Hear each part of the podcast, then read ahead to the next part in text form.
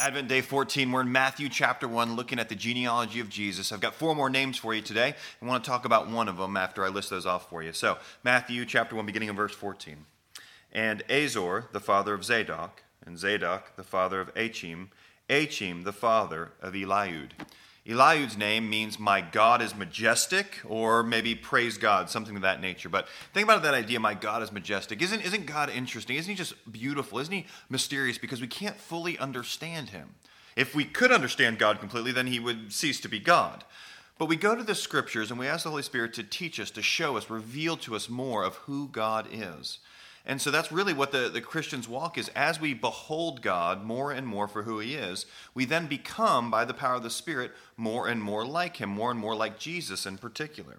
So like when God says, be holy because I'm holy, well, the more we behold God, the more we become like him. We become holier and holier and holier.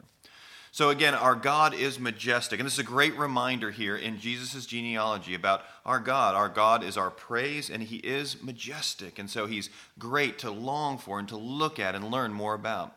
So let me encourage you this time of year, look to the scriptures, look to Christ, look to God, and see just how majestic he is. And as you do, you'll become more like him. Have a good day.